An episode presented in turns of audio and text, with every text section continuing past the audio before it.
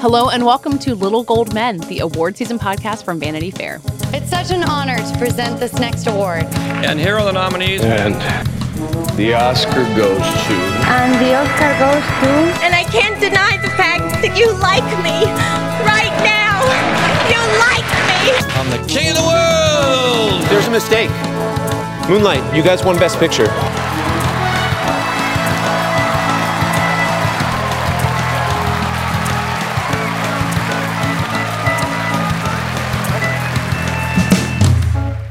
I'm Katie Rich, the deputy editor of VanityFair.com, and we are here once again in our quarantine bunkers. I am here with our senior writer, Joanna Robinson. Hi, Katie. Our chief critic, Richard Lawson. Hello. And our digital director, Mike Hogan. Hey, guys. I just realized because there's no order in the world anymore, I introduced you guys in a totally different way than I usually do. I know. I was uh, like, I was like, oh, I'm first. everything's topsy turvy right now. All things have changed. Um, well, we're still at home. There are still no movie theaters open. Um, as far as we know, Emmy season is still happening, um, but uh, the whole world is on pause, and we're going to continue doing the show. We actually have some exciting ideas of things coming up of people we want to talk to. Um, this episode alone, we're going to be talking to uh, Karina Longworth, the host of You Must Remember This, who did a fascinating mini episode on the 1918 flu pandemic. Uh, we're also talking to David Ehrlich, a writer at IndieWire, who wrote an impassioned um, piece about why he doesn't think the movie uh, exhibition industry is going to collapse. So there remains a lot to talk about, um, and we're going to catch up with each other. But first, before we get into what our quarantine viewing is has been, um, I wanted to tease uh, what we're going to be doing for the next four weeks, kind of a, a, group idea, and then Joanna had the brilliant idea to open it up to the crowd. Um, we're going to go through four weeks of what I, at least, am calling the Little Gold Men Essentials. We're going to go watch some classic movies that are crucial for understanding either the Oscars or the movie industry, the entertainment industry, or otherwise are uh, movies we want to highlight or maybe we haven't seen that we want to catch up on. Um, the Academy very helpfully tweeted a list of all of the Best Picture winners that are available to stream right now. So we sort of use that as a jumping off point. And we're going to open it up to you guys. We're going to have a Twitter poll uh, this week for the movie that we should start with next week. And we have got four options. We have two Best Picture winners from Here to Eternity and Midnight Cowboy. And then there's the ultimate Hollywood movie, Sunset Boulevard. And then throwing in my personal wild card is uh, Gangs of New York, which is on HBO and is kind of a classic. Uh, it was going to be the Best Picture winner until suddenly it wasn't example. So we'll have that up on Twitter. You can pick which one you want us to watch, and then we'll go from there. I- am excited about this, guys. Mike, this was your idea to do a rewatch series, so uh, thank you for bringing it to us. Yeah, I, am I'm, I'm very excited to rewatch even the ones that I've rewatched recently. But like, you can't go wrong watching all all of these movies a lot. Although I don't know that I've seen Gangs of New York since it came out, actually. So that would be fun if that. Me neither. Won. Oh, I, have never seen Midnight Cowboy, and uh, Joanne, I think you haven't either. So we have some catching up to do. Yeah, Midnight Cowboy is definitely on my shame list of movies that I haven't seen, so I would love uh, an excuse to watch it.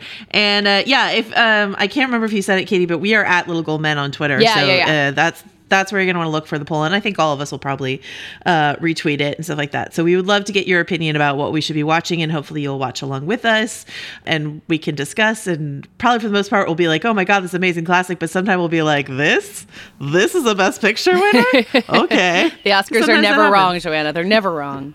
oh, okay. Okay. Uh, Richard, do you want to put your thumb on the scale for anything? Well, I was just going to say that Midnight Cowboy features friend of Vanity Fair Bob Balaban, like you'll never see him before. You've never seen him before, and and won't uh, again. I don't think. Um, see, I didn't know that. Yeah, yeah. I don't, I'm not going to say what that what I mean by that, but you'll see when you watch the movie. Um, and it's a fascinating example of watching something that has influenced so many movies since it came out but you're watching it in retrospect and you're like, oh, this feels kind of like played out. You know, this feels very familiar. And it's like, right, because it invented all this stuff. So, yeah. or a lot of this stuff. So it's, um, that, that's, I think that's a really interesting one to talk about, but they're all good choices. So I'm, I'm excited no matter what wins. All right. We are in your hands. Um, can I make another, can I make another shameful confession?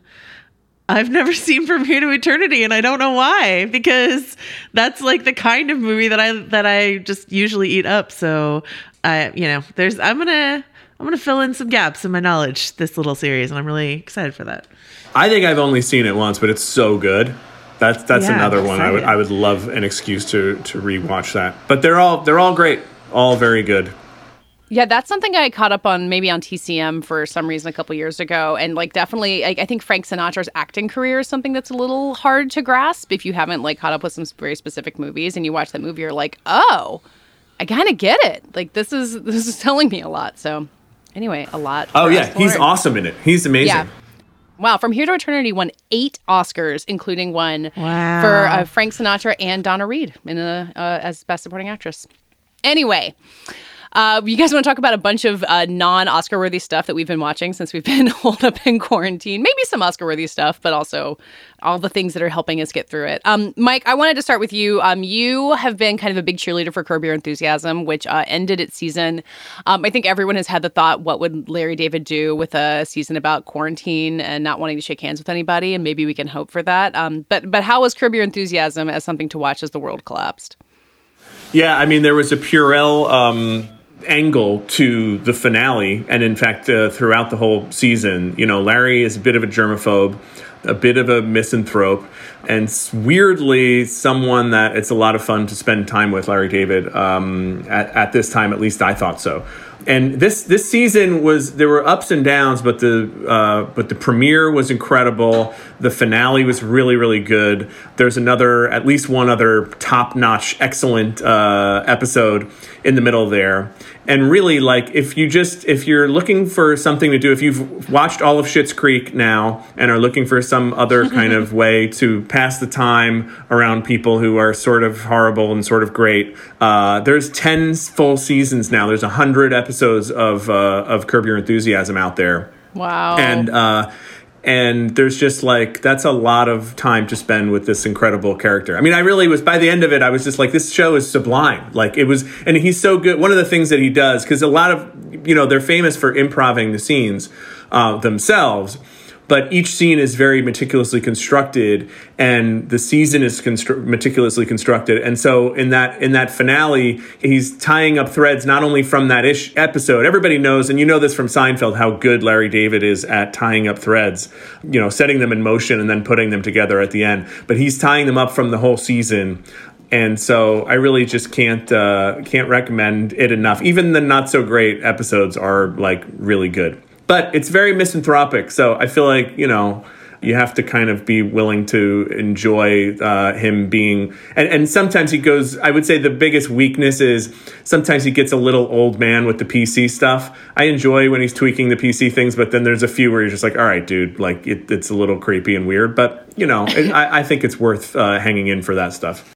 Is there something about the like kind of inherent pettiness of the stuff that Curb addresses and the stuff that Larry David gets upset about where you're like, oh yeah, this is a dispatch from a world where these things happened. And I mean, I guess we're we're not above our petty problems still. And maybe that's proof that we, we will, that will always be part of the human condition. Yeah, right. I mean, I think that that's that is part of the fun of it. And most escapist things really do elevate the kind of minutia, right? Like we always joke about um, Downton Abbey. It's just like, oh, you know, ten minutes can be uh, dedicated to this plot on the trying to murder the king, and then you know, ninety minutes can be based on which cutlery belongs like next to your plate, and um, and and Larry David is just the master of that, and it's so it just becomes so enjoyable. I, I- early on watching it, I found it like really cringy, and then once you settle into it, it's just you can feel it coming. Um, you know, as soon as the situation starts, you just go, "Oh my god, here we go." He's gonna like not be able to let go of something. He's gonna start a huge argument. Somebody's gonna tell him to get the fuck out of here. Uh, you know, and he will and he will go. And it's just like the character becomes increasingly fascinating over time. And of course, you know, horribly, you find yourself relating to a, a fair number of the little petty things that anyone else would just ignore or swallow, and that he has to make a thing out of every single time. Mike, what else has been keeping you sane indoors? Uh, I enjoyed watching The Outsider on HBO, uh, also on HBO. I, I thought that, like a lot of Stephen King things, uh, the setup is better than the than the eventual payoff. The last two episodes are, you know, uh, it, it, it flips over into a sort of bad version of it or something. Um, But early on, it's really, really awesome. I, I could watch Ben Mendelsohn do anything. And Cynthia Erivo is is really incredible as this sort of very spectrumy um, kind of savant quasi supernaturalistic um, detective. Jason Bateman's really good in it. A lot of really good. Paddy Considine, uh, a lot of really good performances and really well shot, really well produced. I know you guys have talked about it a lot, but I, I, I, found it fun and and I didn't mind the end of it. I just didn't think the end was as as like sort of excellent as the stuff before. And then last night I watched the um, Hunters premiere uh, or pilot, all 90 minutes of it, which was fun you know, interesting. I mean, I actually don't find Nazi stuff uh, very escapist right now. I have been watching a fair amount of. We watched Downfall the other night. Speaking Whoa. of Nazis, and wow. finally just had to turn it off. But like, there's something inspired very by people being locked inside. Like uh, you feel like Hitler in his bunker and in your quarantine. yeah, and you know what else was inspiring? Watching a fascist uh, fail and be destro- be toppled. However, it's a little stressful. You know what I mean? Like it's not. Unfortunately, uh, we're not in a mood where you can feel triumphal, triumphalist about those kinds of stories. You feel almost like complicit in those stories right now, uh, horribly. So I don't know that I'm going to stick with Hunters to be perfectly honest. But uh, but it's certainly like a well done kind of snazzy, entertaining, um, if if very very long uh, pilot. Yeah, I watched the first. I watched the very, very long uh, pilot of Hunters a few weeks ago, and I felt so kind of like exhausted by having been in it that I didn't really want to watch more of it, and like actively angry that it was ninety minutes long. Um, as I was saying before we recorded, maybe there's room for that now because no one can leave the house. But it is funny how like I have found the plot against America a good kind of escapism, but Hunters does not feel like something I want to live in. There's like um, I don't know. There's something about a tone or like the way it depicts humans that some of it feels like good way to escape the current moment and some of it doesn't. Yeah, I actually finished the whole season of Hunters uh, because I have nothing but time to watch things. Because I'd, I'd seen the first, I think, four to review it. Um, and I think you guys would be fine not uh, watching past the pilot, which I think is the best episode by a lot. Ooh, interesting. yeah. Interesting. Yeah, that I kind of got that feeling. Well, I, I, just want to say really quickly, Mike, that I agree. I agree. I think Richard and I we did um, the last season of Still Watching about uh, the Outsider, the podcast that we do about television, and I think we agreed that I don't know the first seven to eight episodes, which uh, you know offered so much rich material and then it became like a little too literally stephen king at the end um, but that's sort of where it was always heading. Uh, once i read the like description of the book on wikipedia i was like oh no we're gonna end up in caves with a literal monster. Okay. Um, so you know that's oh spoiler for the outsider. That's like that's, just even the production design of the cave by the time you're in the cave you're just like okay you know, it's just like Yeah. you can't. It's very. It would be very, very expensive to make the cave look as sort of, you know, realistic and cool and good as the scenes in people's houses that were supposed to be in Georgia, but somehow, of course, everything looks like Maine, no matter what. Uh, if, if if Stephen King is doing the right dialogue, but yeah, it's just. But what, it reminded me of like that original It. Um, that that was back in the whenever that was, oh eighties or the tim 90s. the tim curry it the tim curry Yeah. it Yes. Yeah. Yeah. Yeah. Yeah. Yeah. Uh, Mike and I are are pretty much of the generation that was scarred forever by Tim Curry and clown makeup. Um, yeah, it's uh, it's interesting. And then uh, my last question, Mike, what do you make of sort of the in the end? It seemed like they were opening, leaving the door open for a possible second season. Would you want a second season of The Outsider, even though they're out of book material? Yeah, totally. No, yes, I would. Okay. okay, cool. And uh, I thought, well, and, and isn't it a, a recurring character? The character that Cynthia Erivo plays, Holly Gibney. Does she recur in Stephen King's uh, books, or because there was another adaptation where someone else played played the character, right? Somewhere. Yeah, she, she's in these Mr. Mercedes novels that um they actually did yeah a TV series of elsewhere on one of the streamers that I can't remember right now. Um but so they wouldn't be doing those books necessarily because uh, especially because Ben Mendelsohn's character isn't in it, but I think I feel like they were setting themselves up to do an optional sort of X Files, but with Cynthia Erivo and Ben Mendelsohn in the future, possibly, uh, which is yeah, maybe interesting. I, you know, I'm a fan of that type of thinking. You know, I, I'm the, I, I think like Homeland got much better when they um, gave up on trying to be serious and just turned it into like a fun, goofy spy thing with Claire Danes and and uh, Mandy Patinkin. So I could imagine them going to Holly's supposed to be from Chicago, right? Like the, let's get let's go take this show to Chicago and have Ben Mendelsohn be the fish out of water. Like I don't know. I feel like uh, I would watch it. I'd at least check it out. Yeah, for sure. What do you think? Are you opposed to it? Um, I get wary about things that are based on books, uh, extending past the book that they've adapted. If that makes sense, like Homeland's a little different. What could ever uh, have given you a feeling that that could go wrong, Joanna? I don't, I don't know. Nothing, nothing recently on on major prestige cable. Um, but yeah, so uh, I'm a little worried about that. That being said, Ben Mendelsohn as this character and Cynthia Erivo ca- as that character, I would I, I would watch them as you say do anything. Um, I I think I said in every single episode of Still Watching Me did that I'd watch Ben Mendelsohn read the phone book, and I would. So you know, if HBO has him under contract and wants to use him some more, you know, and it saves him from doing Ready Player Two or whatever, then that's fine by me. Um, Joanna, what has your quarantine viewing been like? Okay, so let's talk about this weird psychology. Of, okay, so so uh, a couple different studios have decided to put their um, their films online. We talked about this last week in sort of more dire circumstances in terms of like what is to become of movie theaters. And I I do not want to discount movie theaters again. So please I'm not saying that, but I'm curious what this psychological uh you know impact is of here's this thing that was shiny and new and you cou- you had to leave your house for it but we're going to give it to you early in your home. Whatever that is it worked on me because i've been like snapping up all these films that they've been putting up on itunes like for example emma the new emma onward uh, the new pixar but my favorite of those offerings is The Hunt. And The Hunt is a really fascinating uh, story. If, if any of you listening have been following, this is a film that was supposed to come out last year and then was tabled over concerns about the politicized violence and the gun use in it because it was supposed to come out right around the time of yet another mass shooting. And I can't remember which because we have so many these days. Um, and so it was sort of uh, seen as in poor taste and tabled.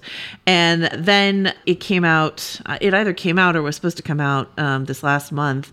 And then the coronavirus hit. And so now it's finally online. And I actually saw I, I don't know. It's sort of it, the the premise of it is it's sort of like a Hunger Gamesy. Let's pit uh, quote unquote deplorable like rich liberals are hunting you know lower class deplorables in a Hunger Games type scenario.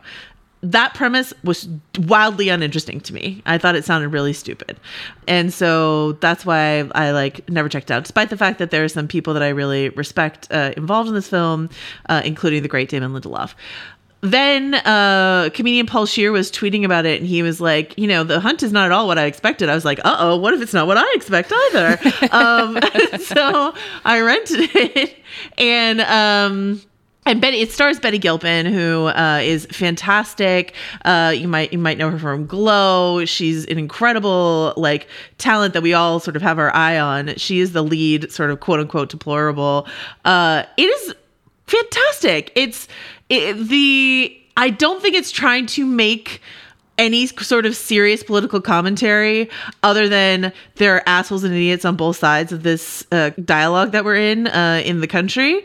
And so then it's just sort of like kind of a fun actiony romp and betty gilpin uh, is incredible. Uh, hilary swank is also in the film. She's pretty great. And there's just like great action scenes great fighting scenes uh, for betty gilpin. If you are like one of those people who really loves watching like an atomic blonde like watching charlize theron and her various stunt doubles do like incredible fight work. That's what's going on with Betty Gilpin here. Just really, really good stuff. She's just like continues to dazzle me with like how appealing she is, how much I want her just to see her do more and more and more.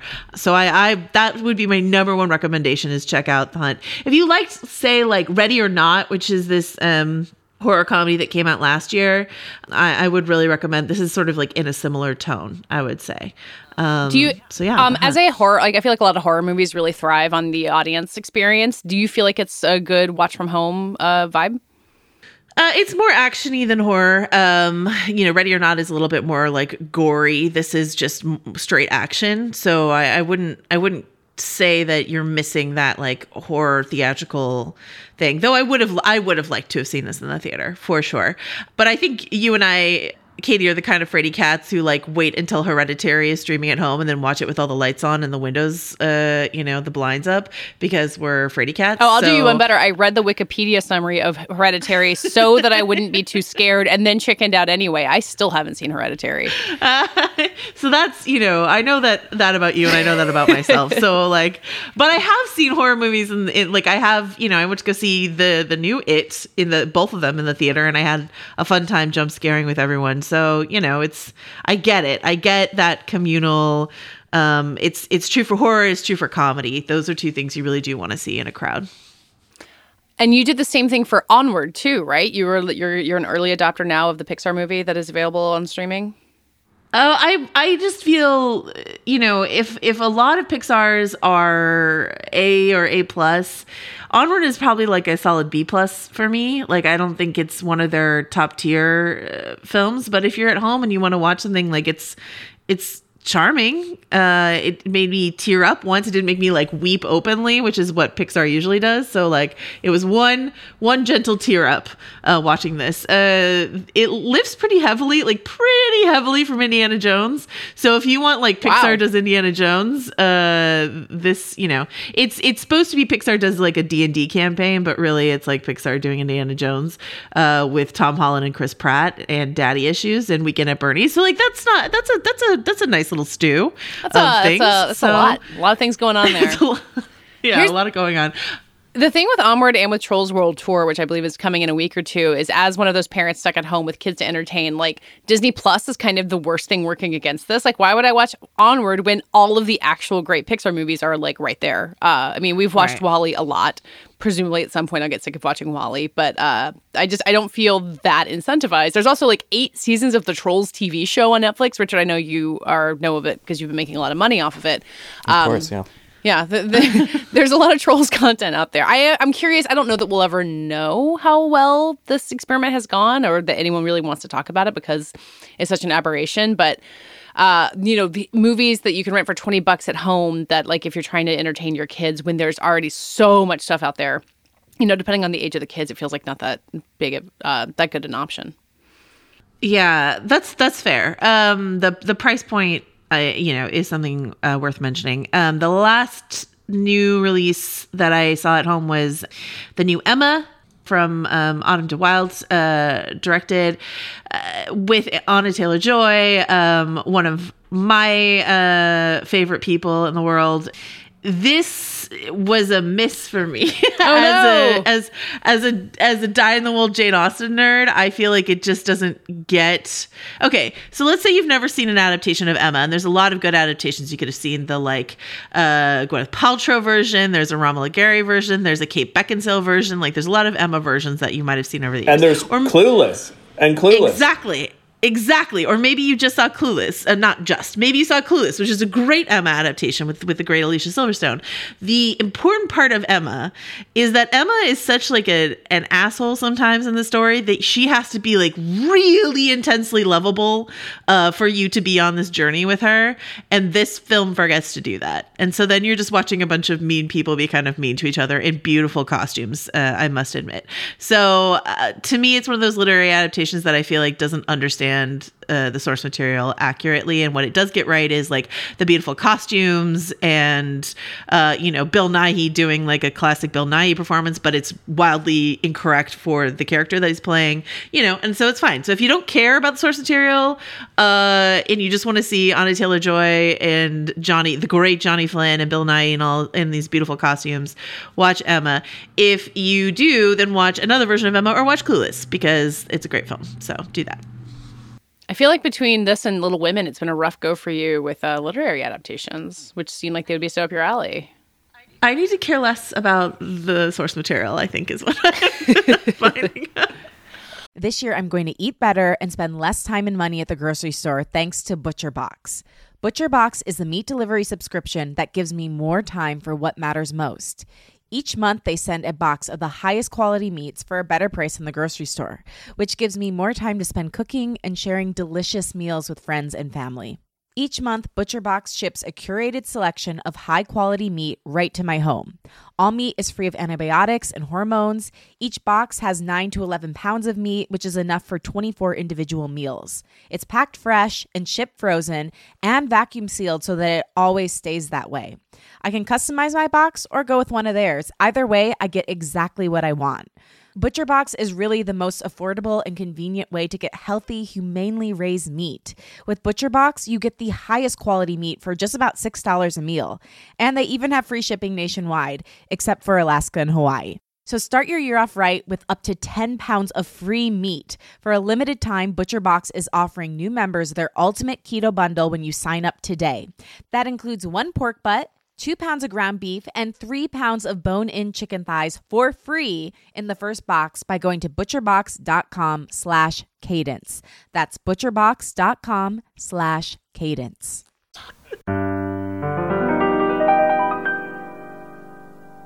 Okay, now we are going to welcome back to the podcast uh, Karina Longworth, who um, has released, I think, the most informative thing for me about the history of what Hollywood might do in the case of a pandemic. Um, Karina, thank you for hopping on the phone with us. Sure. Thanks for wanting me to. um, I mean, I was so glad to see that you had released a mini episode and of not you must remember this, just kind of a mini podcast. Um, both because I'm a fan of the show and because I have definitely had the question like, what can the 1918 flu teach us about any of this? And you did it from the Hollywood perspective. Um, and what it seemed to me that you kind of learned is that Hollywood, either because it wasn't as big an industry as it is now, or because they had a different attitude, like did not take it nearly as seriously the first time around, even though there was so much like death and destruction and closure around them. Like the tone of the press covers that you pulled up from what you had in the episode seemed kind of wild to me. Did, did it strike you that way too? It did compared to today, but I also think we have to realize that in most newspapers across the country in, in the 19 teens, Hollywood was considered a novelty. It was considered like literally entertainment journalism, and, and nobody in most cities was taking the business seriously as a business. And so that's why a lot of the, the nationwide newspaper coverage was, you know, saying that the stars were on vacation rather than in quarantine. Yeah.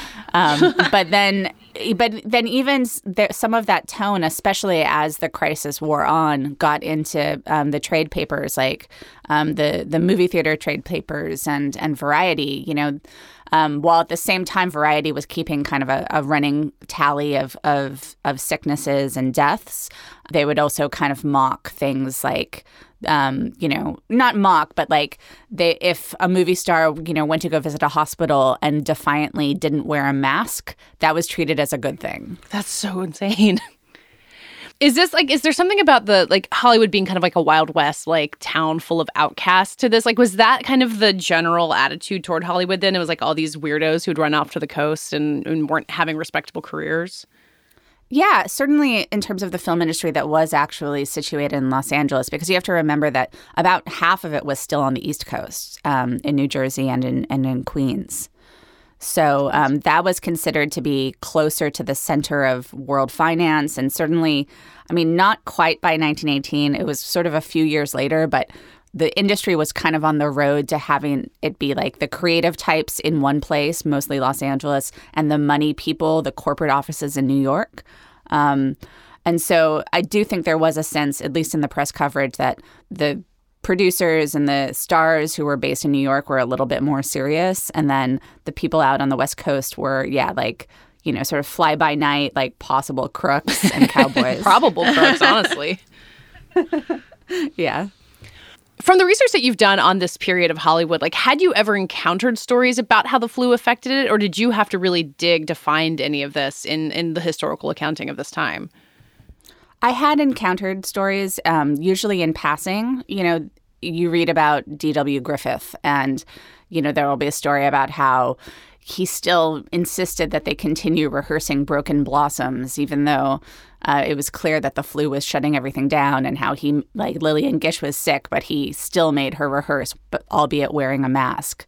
So there's like, I've always read scattered stories, but I felt like the reason why I wanted to do this mini podcast was because I didn't understand how it all fit together. And I had heard that there had been this um, movie going uh, film industry economic depression because of the flu, but I didn't really know how it broke down. And so that's why I went to I went digging to try to find the answers. Richard and Joanna, I'll leave you guys room to jump in. Well, I was going to ask you, Karina, um, and this might sound like a very uh, trite Pollyanna question, but did anything about your research make you feel like hopeful about what we're currently experiencing in terms of like the industry's resilience or, or anything like that? I mean, how does it speak to this current situation um, to your mind? Hopeful would be a stretch, but I figured, um, yeah. You know, I mean, one thing I can say about uh, the response in 1918 is that movie theaters were closed a lot quicker. The first cases were um, it, the first cases in Los Angeles and on the East Coast were identified within the month of September. Um, in Boston, it was earlier in the month, and then in Los Angeles, it was later in the month. Movie theaters closed pretty much nationwide by the second week of October. So that is a lot faster than we acted to start closing public spaces during this epidemic, pandemic. Um, and then the way that it kind of resolved, at least in terms of film exhibition, was that everything became more corporate. so that's not, I mean, you know, I, I'm really concerned about independent theaters and even smaller chains like the Alamo Drafthouse being able to survive this. And so I hope the answer is not that the movie studios get back into the exhibition business, which is what happened um, around 1919, 1920, is that Paramount went around buying up um, movie theaters that were struggling to get back on their feet or they would build giant movie palaces across the street from those movie theaters, um, which oh. essentially put the small theaters out of business. So, um, you know, in the regulatory climate we live in with our current president, I don't think that there would be anything stopping movie theaters, uh, movie studios from having those kinds of monopolies again. So that's not great um, you know, the, but I, I, guess you have to balance it. Like back then, nobody cared. Um, it just it felt like a good thing because movie theaters were not only opening again, but they were opening bigger and better than ever before.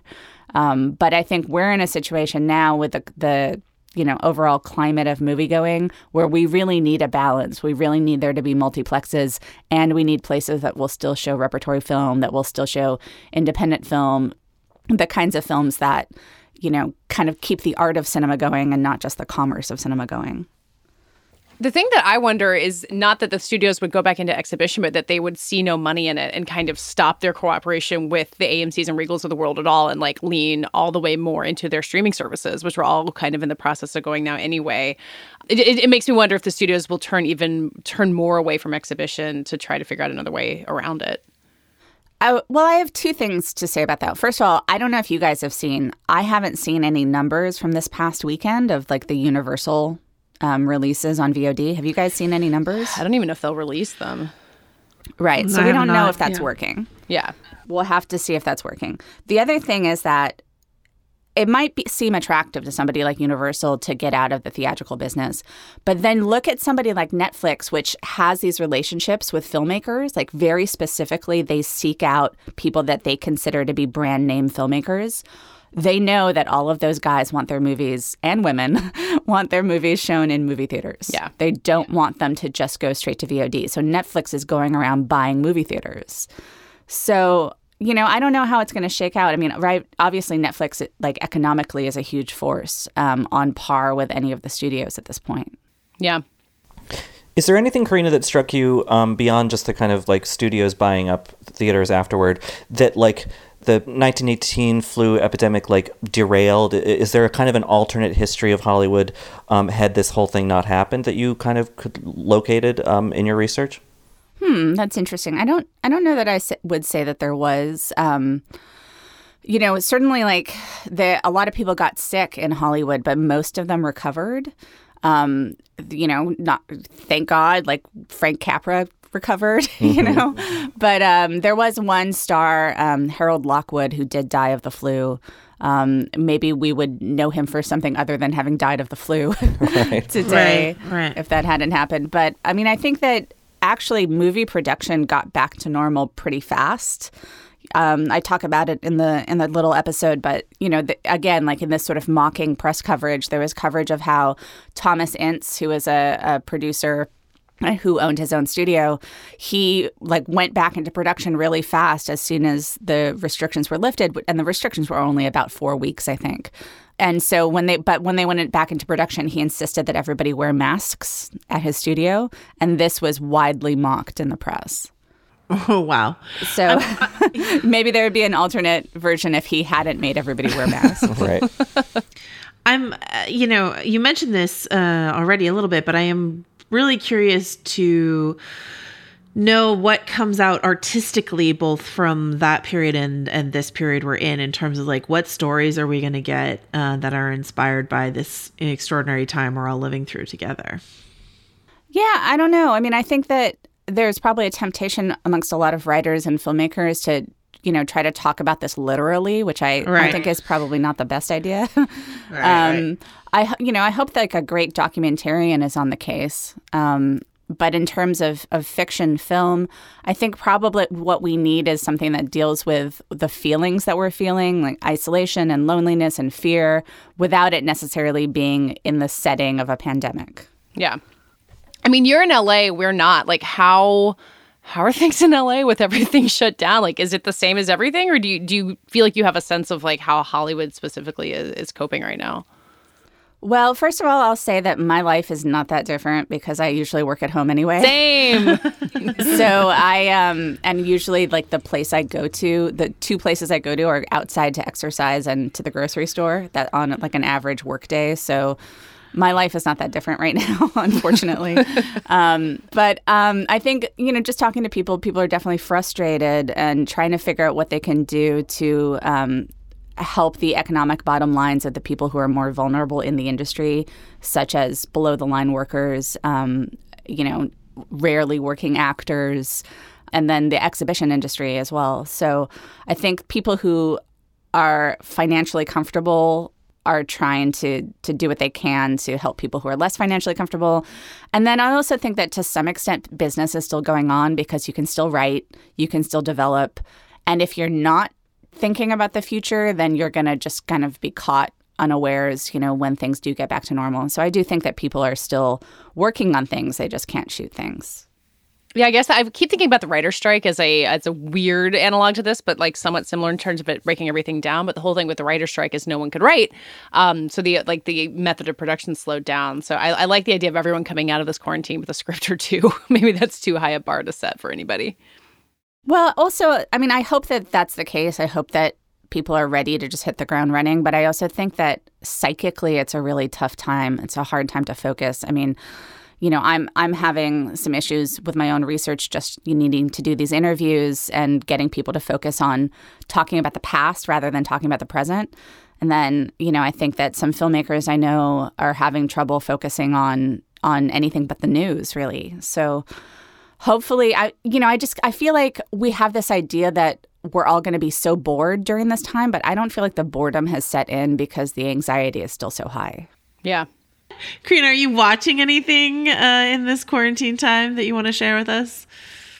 Uh, yeah, you know, weirdly, one of the last movies that uh, we went to see in a movie theater was part of film, uh, Noir City, the Film Noir Film Festival, and they did an evening with David Mamet and showed House of Games, and so I it kind of made me realize that I haven't seen a lot of David Mamet films, and my husband's really, really into his filmography. So we watched. Um, the movie that Mamet made right after House of Games, which is called Things Change, with Joe Mantegna and uh, Don which I highly recommend. And then last night we watched The Spanish Prisoner, which is also super great. Oh, love that. I love that movie. Yeah, so these uh, movies are, I mean, they're obviously like beautifully written films and, and kind of classics of their genre, but it's also, they're also kind of escapist right now, you know? So they feel I'm a good. big I'm a big Red Belt fan. Is that on your list? It's on our list to watch. Yeah, I haven't seen it. Excellent. Cool. And now I have to now I have movies to add to my list. Um, Yeah, from the Spanish flu to the Spanish prisoner. Thank you, Richard. um, all right, well, Karina, I hope you uh, stay he- healthy and indoors and um, a little bit productive while we all watch the news. And um, any more bonus episodes you want to release, uh, we'll take them. So thank you. Okay, cool. Thanks. Thanks. Thanks, Karina. Bye. Bye. So now we're going to welcome David Ehrlich, friend to me, friend to Joanna, friend to all, uh, friend of the internet. Um, and uh, David, you've brought a special guest with you, right? Um, yes, uh, you might have just heard him uh, hop in there and try to get a word in before uh, you formally introduced him. But that is my son Asa. Asa. Today is his four-month birthday. Is that a is that really the right way of describing it? I guess he's been alive for four months as of Um, today. How, Um, how does Asa feel about the future recovering. of theatrical exhibition um, after the coronavirus? I assume he has opinions. Well, it's hard to tell because he has smiled more in the last two weeks than he ever has before. so it feels like something is a little bit misaligned between him and the, and the outside universe. I think he doesn't Um, but no, Asa does not read the news, and he does have a tendency to cry whenever I play it on television, um, which is, means it's a time of the day that I'm doing something, which is uh, his favorite time to cry. uh, but um, yeah, Asa, Asa is the only person I know right now, full stop, who uh, seems pretty chill about just about everything that's happening, theatrical windows included. Uh, so, David, we brought you on uh, both because we need new voices in this podcast because uh, we're running out of quarantine con- content to talk about. Uh, but also in this episode, we're talking to Karina Longworth, who did a special emergency minisode about the 1918 flu and how movie theaters are covered from that, and express expressed some skepticism that uh, current movie theaters would be able to do the same. And I thought it was a particularly interesting contrast with your piece that you wrote for IndieWire last week, where you basically said everyone is says that Trolls World Tour going on VOD is the death knell for movie theaters, and they are idiots. And I'm I'm curious about where you get your confidence. um, well, I get my confidence from the magical place I like to call uh, willful naivete, uh, which is uh, the delusional optimism I need to uh, get out of bed in every capacity, not just limited for movie theaters, but about so many things right now. Um, but no, I mean, I think. Uh, you know, Karina is, is very smart about this, and I'm sure found very acute parallels between what happened in 1918 and what might happen in the future um, of our current pandemic. Uh, and I know that all of my my thoughts, my hopes, my vision of what might happen in the future of theatrical exhibition are slightly tinged with delusion, naivete. Um, it's really what I, I want to see happening. There are theoretical truths that I believe in that may not match up or be supported by the financial realities um, that that come from reopening uh, movie theaters, but my take was essentially twofold, um, and it, neither fold is all that complicated. The first is simply that it behooves the studios to help theatrical exhibition thrive. The the studios um, were smart, Universal included, to pivot some of their their most recent content uh, to VOD. I mean, Trolls World Tour. What what sort of triggered that whole article It was people treating Trolls World Tour as if it were like a movie that mattered in any real sense, as if like they were going to cover it. And this is the only way any of the people who wrote the kind of articles that that tick me off were ever going to write about Trolls World Tour. I mean, and, and honestly, I put it in the same camp as I do Disney putting Frozen 2 on Disney Plus, which is it's like a public health service to parents across the country who are desperately in need of new content to show their children. And I think that uh, it really doesn't matter if Trolls had opened in theaters or was just giving that step. Really, just a quirk of timing. I mean, Frozen 2, which was another movie that people look to as a sort of like watershed moment for VOD. Disney Plus shifting it over, um, or sorry, Disney shifting over to VOD faster to Disney Plus. Um, that movie had already made 1.4 billion dollars at the box office. I mean, uh, its box office history had sort of been written. So I, I, you look at the financials of how the studios work, how the theatrical market keeps the studios in business, uh, the, and and you see this playing out in Warner Brothers and other studios postponing their big upcoming titles rather than rushing them onto VOD. They they need the uh, the ticket sales. They need everything that comes with that to make them whole and make a profit. And, and the VOD, the twenty dollars they can get from um, having limited rentals right away on uh, your home video system, are not nearly enough to offset that. Um, and I think it was very smart of Universal to put The Invisible Man and uh, and Warner Brothers put Birds of Prey um, and and uh, Focus, you know, owned by Universal, but Emma. Uh, these are movies that were cut off at the knees. I mean, they were in theaters just for a matter of minutes and uh, had not gone anywhere close to finishing out their their first run uh, lifespan. And this was really a desperate measure to to salvage what they could from those movies, particularly because those movies were doing well, especially in the case of The Invisible Man. Uh, and they had to do what they had to do. But um, I don't think that it's going to change the paradigm in any meaningful way when theaters are open again. And the other, just to be quick and stop monologuing, the other side of this is uh, my more abstract belief that I've always maintained um, that not only do people love going to the movies, this is something we see borne out whenever there are new financial opportunities and incentives like MoviePass. People love going to the movies, even if going to the movies is often a miserable experience. You know, I, I do hope that when theaters reopen, the AMC's and Regals of the world take it upon themselves to coax people back in, not just you know proudly being there, but uh, uh, actually improving their services. But um, the other side of it is that theatrical exhibition, not without problems, has survived during the age of streaming. It has survived a time when viewers, particularly younger viewers, feel entitled to this sort of uh, access is everything culture, uh, torrenting. Um, you know, people are always, as a film critic, people are always in my mentions asking me to leak movies they know I've watched on a screener. Uh, I mean, there is this constant uh, uh, feeling. And you see it now even also with the FOMO of people who live in second city markets who don't really understand the economics of platform releasing and uh, want movies now and don't want to lag behind two weeks behind the conversation. You know, like, and, and I love what streaming makes possible. I love the access that it gives to so many different people. There's so many places where unfortunately there aren't movie theaters and content you know, great films in particular need to be seen um, often, especially by those people. And so I love that both media can can exist um, simultaneously. But I think the last ten years has showed that they can, and the very predatory sort of media punditry that wants you to think that it's a war uh, between one side and the other, a war that theatrical will inevitably lose because the a lot of these people make their they're living on betting on the future. Um, not I, don't mean to be as cynical about that as it sounds. I just think that there is a sort of inbred futurism into uh, that line of work. Um, yeah, I know, Asa, I've talked too long. Uh, but the um, um, the yeah, I do think that they are compatible. People want movie theaters to exist. The biggest roadblock, of course, right now is simply a lot of these places going out of business during the pandemic. I think as, as the National Association of Theater Owners has uh, begged publicly and hopefully with some positive reception, uh, they do need a bailout in some way. Um, the, we do need to continue supporting independent theaters strongly, give to the the theater funds in, in New York in particular, the, the Cinema Worker Solidarity Fund, if you can. Um, so if the theaters are there, if you build it, if you are able to reopen it, they will come.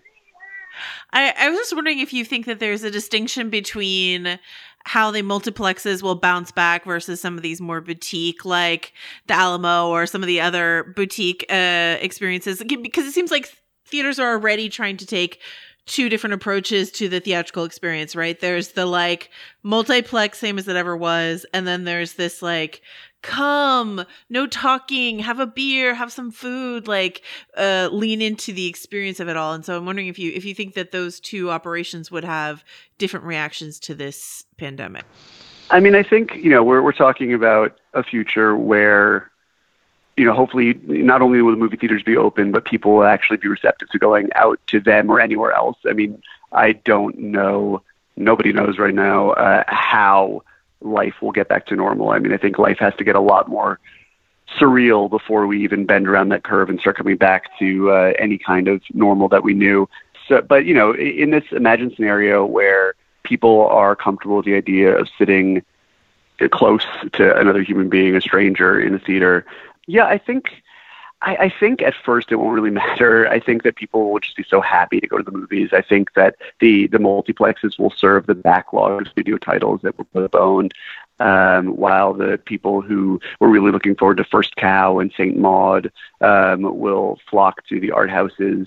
Um, I don't know if it'll cause any more of a schism between your draft houses and your regals. I think uh, I think you know, as long as these theaters are open, and I think especially about like the, you know, the places that are a lot smaller than the draft houses, just like the the one-off art houses um, mm-hmm. across the country. Like as long as they are able to reopen, I think people will be very happy to go there, and the seats will be full as they would be at the AMC 25 in Times Square.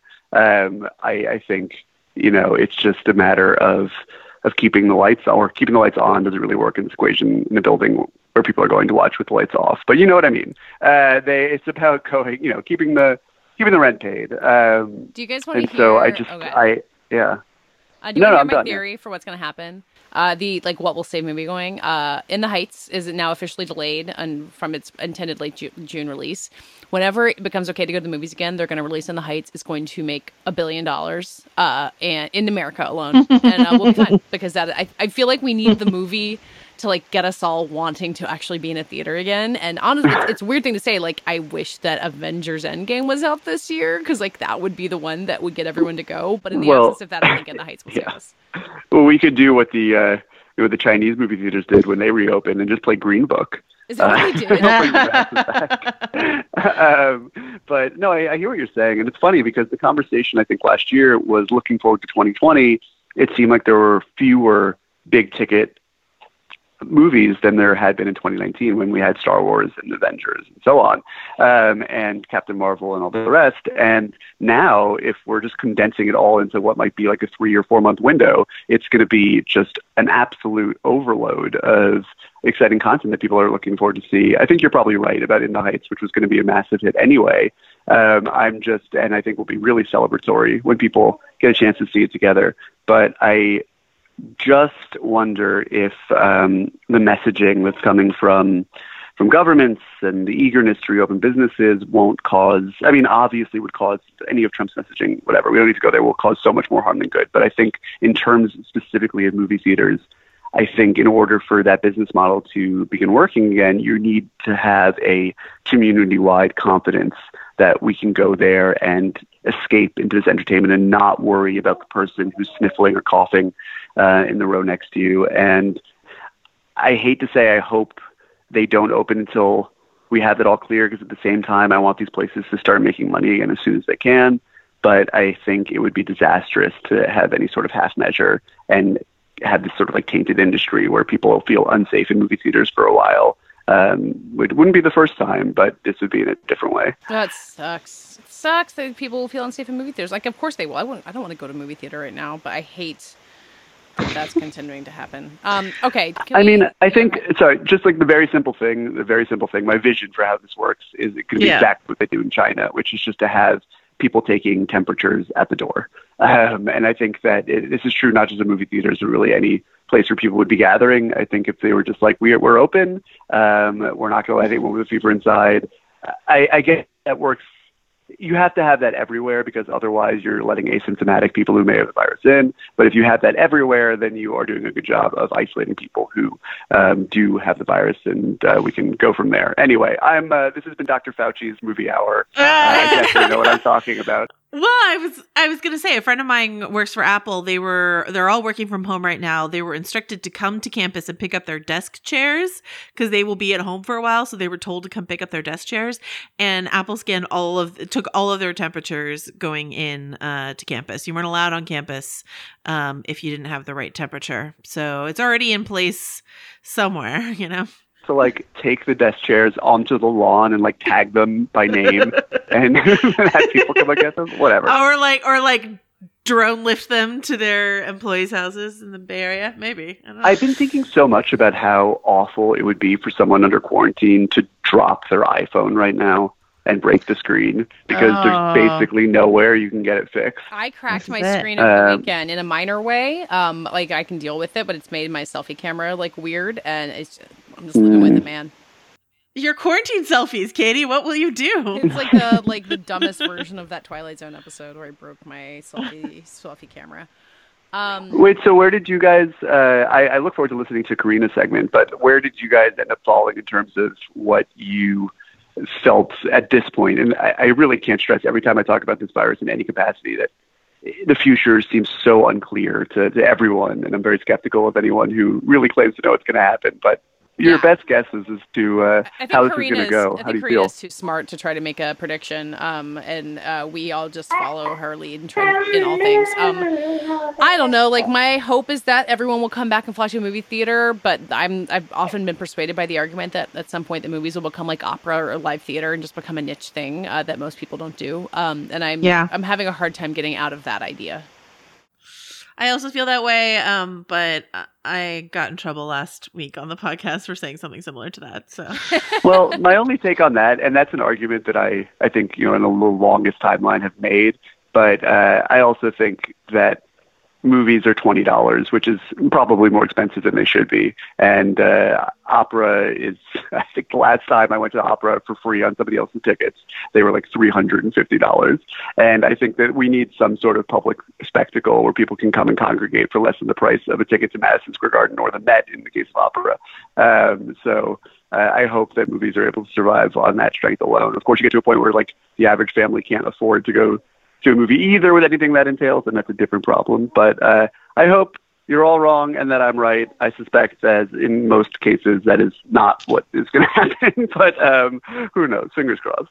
I think it just it's gonna have to do with. I mean, we we brought this up this week, uh, Katie, when you brought up the idea of horror, horror and comedy like are always preferable to watch in a crowd. So like no matter where you are, but like going, my experience of going to like an AMC, like a multiplex AMC, versus a place like the Alamo is night and day. And I find the AMC so unpleasant and uh, often and the alamo so pleasant. And so you know if you're catering to me and my tastes we're going to see more of that like sort of um you know limousine experience of the alamo versus what you get the amc um but uh, you know i don't know if the world's going to cater to me in the long run. We'll see. We'll see you know? AMC's will definitely have to do something to lure back audiences, but I don't think, unfortunately, because I agree with, with everything you just said about you know what I enjoy about going to the movies, but I don't think they're going to actually make the experience better as a draw. I think what they would probably be more likely to do is extend people free trial subscriptions to their A-list service.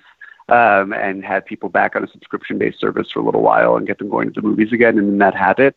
But uh, I don't, AMC has never apparently, this is true of Regal also, really felt any pressure to make better the experience of going to the movies. They won't even mask the fucking screens.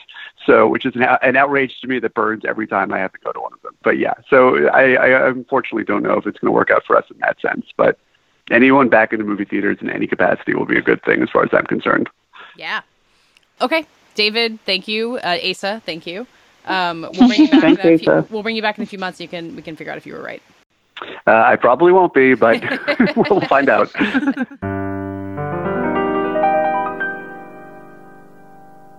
Okay, Richard, it's your turn. Uh, you've been reviewing TV, uh, so you've been actually like watching things productively for work. Um, anything, uh, anything good? Yeah, I mean, there's been some good stuff. I just wanted to, to kind of um, add on to Joanna's um, The Hunt endorsement, which I haven't seen yet. But um, if you see the movie and you really like uh, Betty Gilpin in it, go on YouTube and find her talk show appearances over the past few years since she's been on Glow. She's like one of the best late night talk show guests I've seen in years. Um, she's just like really, really, really funny. So I highly recommend, um, you know, if you want to start building your Betty Gilpin fandom. And she wrote a piece for us too for VF.com about the experience of uh, of the hunt and watching it get delayed endlessly. so she's she's, pretty yeah. incredible. We are all in on, on, on Team Gilpin. um, but yes, I have, you know, one of the sort of funny things about the malleability of my role as chief critic is that I can kind of pivot between film and TV. And obviously, right now, TV and streaming stuff is where the new stuff is sort of arriving. So I've actually been pretty busy um, during these um, very strange times, which is a, a, luxury, you know, a lot of people are not. So I've been glad to have a lot to focus on. Um, and I would say the big thing, the biggest thing that I've reviewed thus far um, that seemed to really take hold when it premiered um, last Friday or on Netflix was Tiger King, which is the kind of new true crimey, you know, seven part, really, you know, just gets really granular about this kind of strange sect of America. Um, in this case, people who are obsessed with big cats and other exotic animals. And I just thought I thought it was really compelling in a way that a lot of true crime of over the years, probably you know everything's post serial, and even halfway through serial, I kind of stopped liking it. Um, I feel like a lot of true crime has been churned out. It's kind of cheaply done. It's a little exploitative. It's a little bit glib about the fact that someone got really injured or died or whatever the the, the story may be. Um, but I feel like this one is handled pretty sensitively while also giving you the goods in terms of like every you know ten minutes some insane new re- revelation is made and and it just keeps going deeper and deeper down the rabbit hole. And um, yeah, so I thought it was fascinating.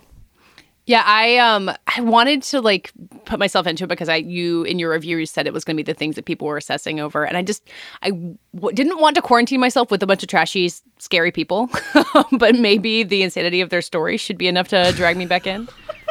Well, yeah, because I think the the, the you know while they're the, pretty much everyone in the documentary has done bad things, so no one is by any means a hero, but they're all treated at least with a modicum of hum, you know humanely. Like you know they are they are quite unlike they treat their animals.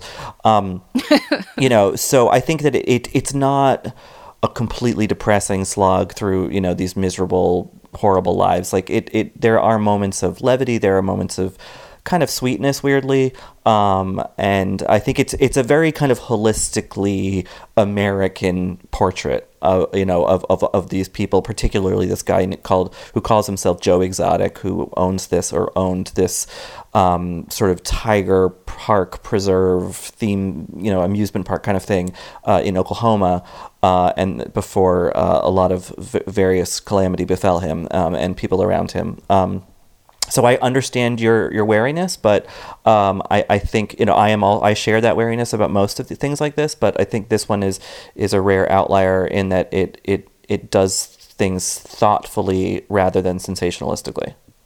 Well, I watched that um, Netflix like auto teaser or whatever it is that just comes on automatically when you're hovering on something, and like literally immediately there's a guy with his arm bitten off by a tiger and I was like, I don't know if I can handle this right now. Yeah, but well- you're saying you're saying hang in. hang in there because and th- that happens pretty early um uh the, the the park employees aren't being bitten off but they return to the park and you know but it, it's it, what what the show is really about is not the kind of gore of the and the danger of these animals. It's about the danger of the people and and, and people's obsessions and people's feuds and business rivalries. It's about capitalism. It's about politics. It's about queer loneliness. It's about a missing persons case that is so obvious in, ter- in terms of where the person went. You can't believe that it never got solved. Um, it's it's it's it's just it contains so much. And i think that in in a time when uh, you know we're looking for longer distractions you know a half hour comedy is not necessarily going to scratch the itch uh, uh, the right now. Um, you know you can just dive into this thing for about seven hours and really feel like you've almost like you've read a really you know hefty novel you could also read during this, by the way. We could all be reading. what? What? You mean not? Wait, I read. What a I read. I read Yeah. Twitter. That's that's not reading. right, right, exactly. yeah, yeah. I mean, so in addition to that, kind of the, the, the new stuff, I also reviewed season three of Ozark, in which Laura Linney is amazing despite some other kind of narrative problems. That's also on Netflix. Um, but I've taken the opportunity to do kind of do two things during this. Which one is I finally, after my sister getting on my case and lots of other people getting on my case about it, I finally subscribed to the Criterion Channel um, and have been enjoying their selection of you know like very lauded art films, period stuff, or not period stuff, you know stuff from before 1975 or whatever. Um, and and the, the kind of two notable ones I watched thus far were The Last Picture Show, the Peter Bogdanovich movie, where you see a very sexy young um, Jeff Bridges, but also you know Cybill Shepherd and uh, Ellen Burstyn and Cloris Leachman in an Role. She's incredible. You really see why she won the Oscar.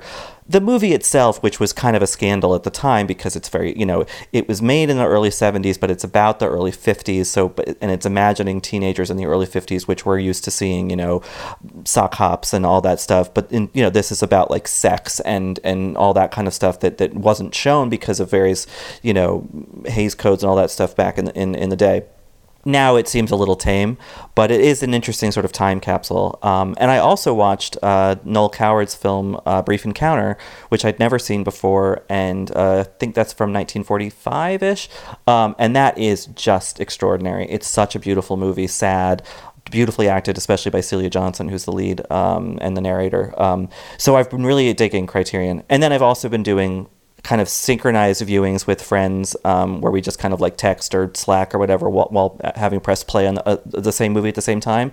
Um, and as we record tonight we're going to do the um, uh, you know the seminal biopic um, Diana starring Naomi Watts because the two of us were supposed to see the Diana Nice. musical this week and obviously we're not seeing that on Broadway because everything's closed so we said okay well here's the next worst thing um, so I've never seen it but I'm excited so we're, I'm just trying to do that communal thing because uh, you know it can be solitary Yeah. watching all this stuff by myself Katie, have you ever seen Brief Encounter?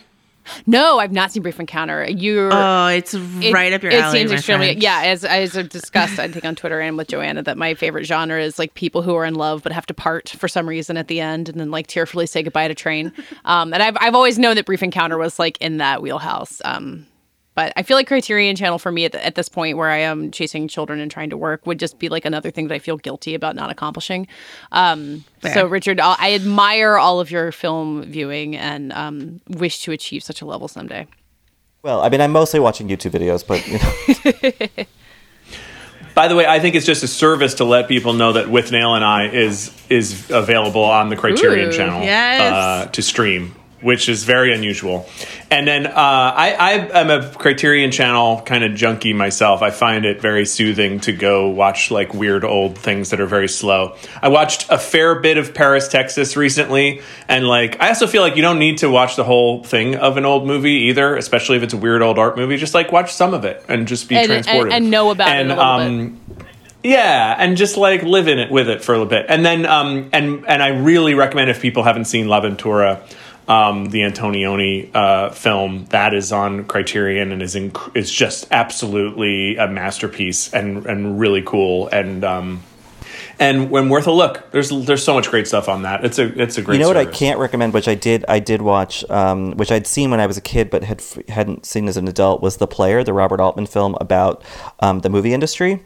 And it, while it's still really compelling, yeah, it's so compelling and it's full of celebrities. But it, it, it one thing that was sad about it is you see all these people pitching these kind of you know mid-budget weird dramas or comedies to a major studio, and I was watching it being like, well, those days are gone, and feeling kind of depressed about that. Um, but it, but you know, like I said about um, Last Picture Show, it, the player is also an interesting time capsule full of famous people. Yeah, It's a Yeah, Tim Robbins is awesome in that. It's And also- she- yeah.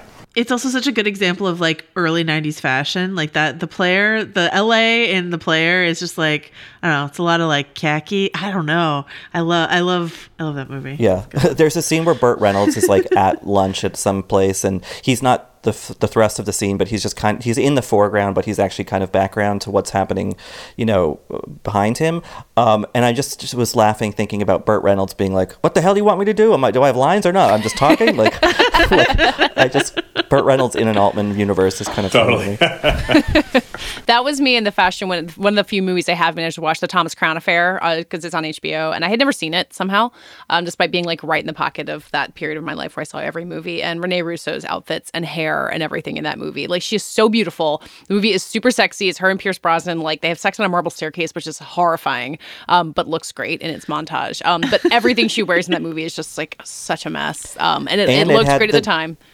It had a sexy glider scene before Fifty Shades of Grey had a sexy glider yeah, it scene. Did so. God, I forgot about the glider. There's such a um, so much adventure. There's so much of that movie is like, let's just watch them do something cool in an exotic location for five minutes, even though it's also got like a convoluted art heist plot in the middle of it. Um, I And that enjoyed Bill. Conti score is incredible. Yeah, it's great. Um, I so the, my one like cred for old school like classic film viewing is that.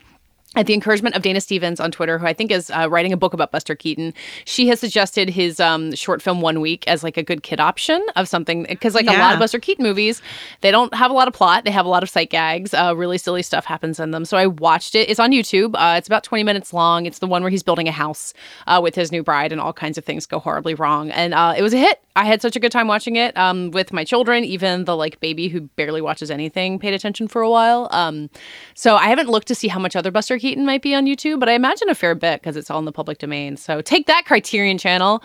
I'm just gonna watch whatever YouTube serves me from classic films.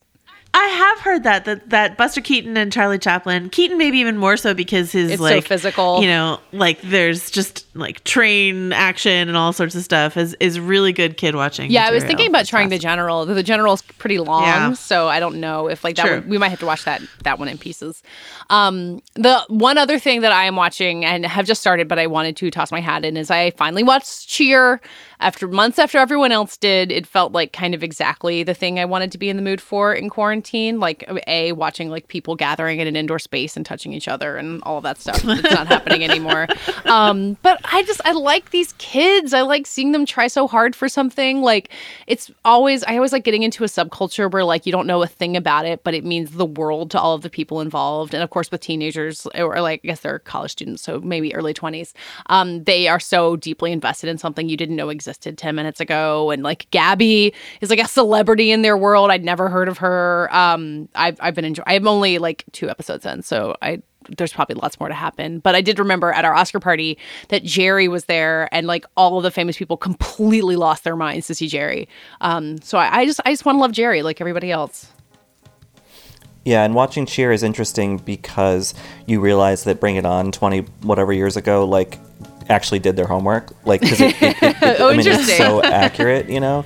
Um, but I agree. Yeah, that that's um, a really, yeah, kind of a heartening thing to watch is, is people, like, competent people doing the work they love, you know? Yeah. Uh, and, and, and kind of, you know, succeeding because of that. Yeah, it's kind of like I've also been uh, catching up on Brooklyn Nine Nine, which um, I've just been behind on, and like that's also like a sitcom about in classic Mike Schur fashion, like competent people caring about each other and doing work, um, and being funny. So that's uh, that's what's getting me through it. Okay, that does it for this week's episode. Uh, again, go to our Twitter feed at Little Gold Men to vote on the movie that we will watch next week. Um, you have a lot of good choices. I really want to see the like Gloria Swanson stands versus the Scorsese stands versus the Jon Voight stands. Let's get a, a real battle going in our uh, Twitter feed. Um, in the meantime, you can find us all at vanityfair.com, including Richard's reviews of uh, Ozark and Tiger King and probably lots of other stuff by the time you hear this. Um, follow us on Twitter at Little Gold Men and on our own. I'm at Katie Rich and Joanna. Jen wrote this. And Richard. Rye Laws. And Mike had to run, but he's at Mike underscore Hogan. This week's episode was edited and produced by Brett Fuchs. And this week's award for the best explanation of why it is still unbelievably Emmy season goes to Katie Rich.